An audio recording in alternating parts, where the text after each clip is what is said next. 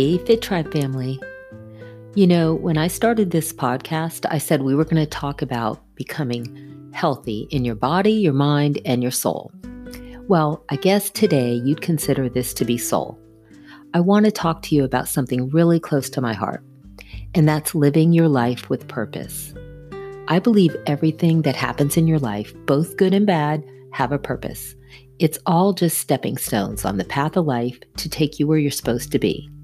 Now, I'm going to tell you my story only so you can understand what I mean. So let me start from the beginning.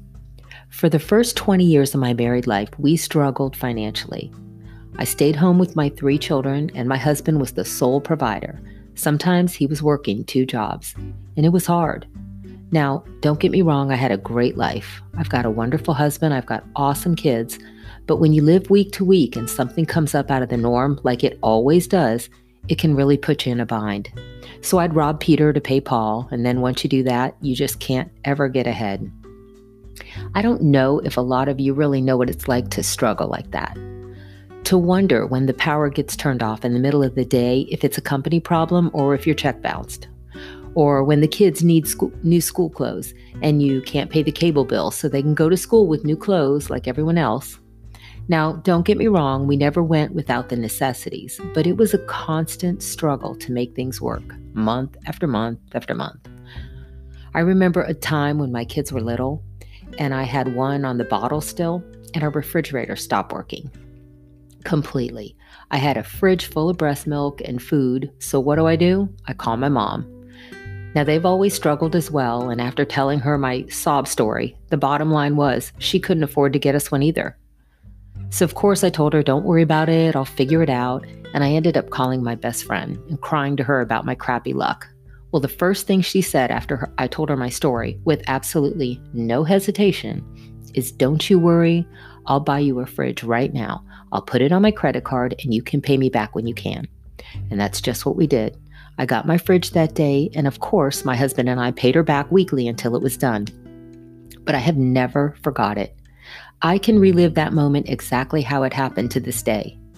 The appreciation that I felt and the immense feeling of wanting to help someone else in a big way has never left me. Eventually, my kids got older, I went back to work, and things began, began to get a little bit easier. But I felt that I should be doing something bigger. So, you know, I tried to do these good deeds for others, but there was only so much I could do. There were times when I knew a friend couldn't pay her cell bill that month, so I might go down to her provider and give them her number and pay it anonymously. Well, that made me feel really good. So here and there, I do random things, but there was always an aching in the back of my mind that I needed to help a little bit more. And then one day, I feel God sent me a message. I heard if you can't do it yourself, go get some friends. And that's where it began. I reached out to about 20 of my friends women who I felt each had a gift, each one in their own way, and I told them my idea, and almost every one of them jumped on my train with me. And that's where Bright Seasons came about. Bright Seasons is a nonprofit that I formed a few years ago where we help people going through a tough season. Now, we're not created to help people who are already on assistance and they know where to go for help, but for people like me, the people who make it but if something happens in their life, it could put them in a tough position. For instance, we've helped a mother whose son got cancer. She was a single mom and she had to leave work to go with him to his appointments and his hospital stays like any mother would. So we paid her mortgage that month so she could concentrate on him. Or the lady whose husband who passed away and we sent a lawn service over there for 3 months just so she could take that off her plate. We've branched out, we've done random acts of kindness, things like sending a fruit or a floral arrangement to somebody struggling with an illness or with depression. We've helped with dinners for someone who just got released from the hospital, car payments, rent payments. We've even given away a used car to a college kid who was working really hard, going to school full time, but he had to walk everywhere. But that's not what I'm here to talk about. I just start to get a little passionate and ramble about that. If you're interested honestly, in any of the other things that we do, you can just head on over to www.brightseasons.org. Bright Seasons is one word, and check out the blog section. There's tons of things there. But now I'm going to move on.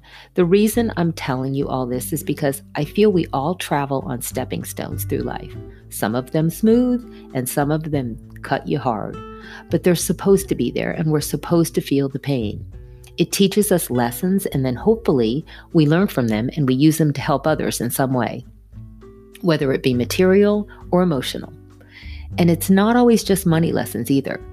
If you had a bad experience with a past boss, say, or even someone you considered a friend, learn from it. Take those experiences and grow. I can promise you, every time someone disrespected me in the past, it's made me learn how to make the necessary adjustments now and pretty quickly. Now I've learned what I will and what I won't accept. But that's not really where I'm going with this either. Where I'm going is that we all have a gift, and we all experience things, people, and circumstances for a reason. It's to help others make their journey better. It all goes full circle. While you're learning and helping, someone else is learning and helping you to take your next step. I know you've heard that if you give to others, you'll receive back triple. No matter what you give, you'll get back much more. Whether it's money, whether it's opportunities, whether it's help, you're always going to get back more and you're going to walk away with a feeling that you just can't describe. You know, a lot of my friends will tell me they don't know what their gift is. And it always amazes me because I can see it so easily. One of my friends is an amazing cook. I don't care if it's a meal or a dessert. If you hear that she's bringing something over to your house, you think the Pope's coming over. It brings such joy to people. And you'll find her bringing dinner to somebody in need or, or baking a cake for a special occasion. That's her gift. I have a friend who's a hairdresser. Every one of her clients can't wait for their appointment with her. She not only does their hair, but she's become their friend. And I've found her dropping off little things to brighten someone's day, helping with something she knows they need, and no matter what, they all leave feeling beautiful. That's her gift. I have a friend, it's the one you can call when you need the truth. Not someone who's going to agree with everything you say, but who takes your best interest and carefully and honestly tells you the truth to keep you safe or to make you shine. That's her gift. I could go on forever. And fortunately, I'm surrounded by so many amazing women who lift each other up. That's important. Studies show that you become like the five people you hang out with the most, but that's a whole nother podcast. Today, I just want to encourage you to really think about your life and your past, the good and the bad. Learn from those lessons that you were taught and use them to make it better for somebody else. Go out and do a random act of kindness. There's no better feeling in the world. And what's going to happen in your life will be magical.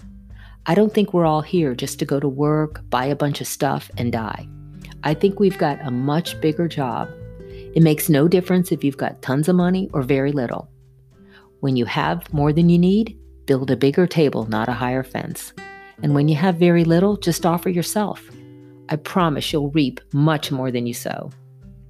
I've always envisioned when I show up in heaven that God greets me with, Good job, my daughter. I don't ever want to hear you could have done more. It's just something to think about. Until next time, my friends.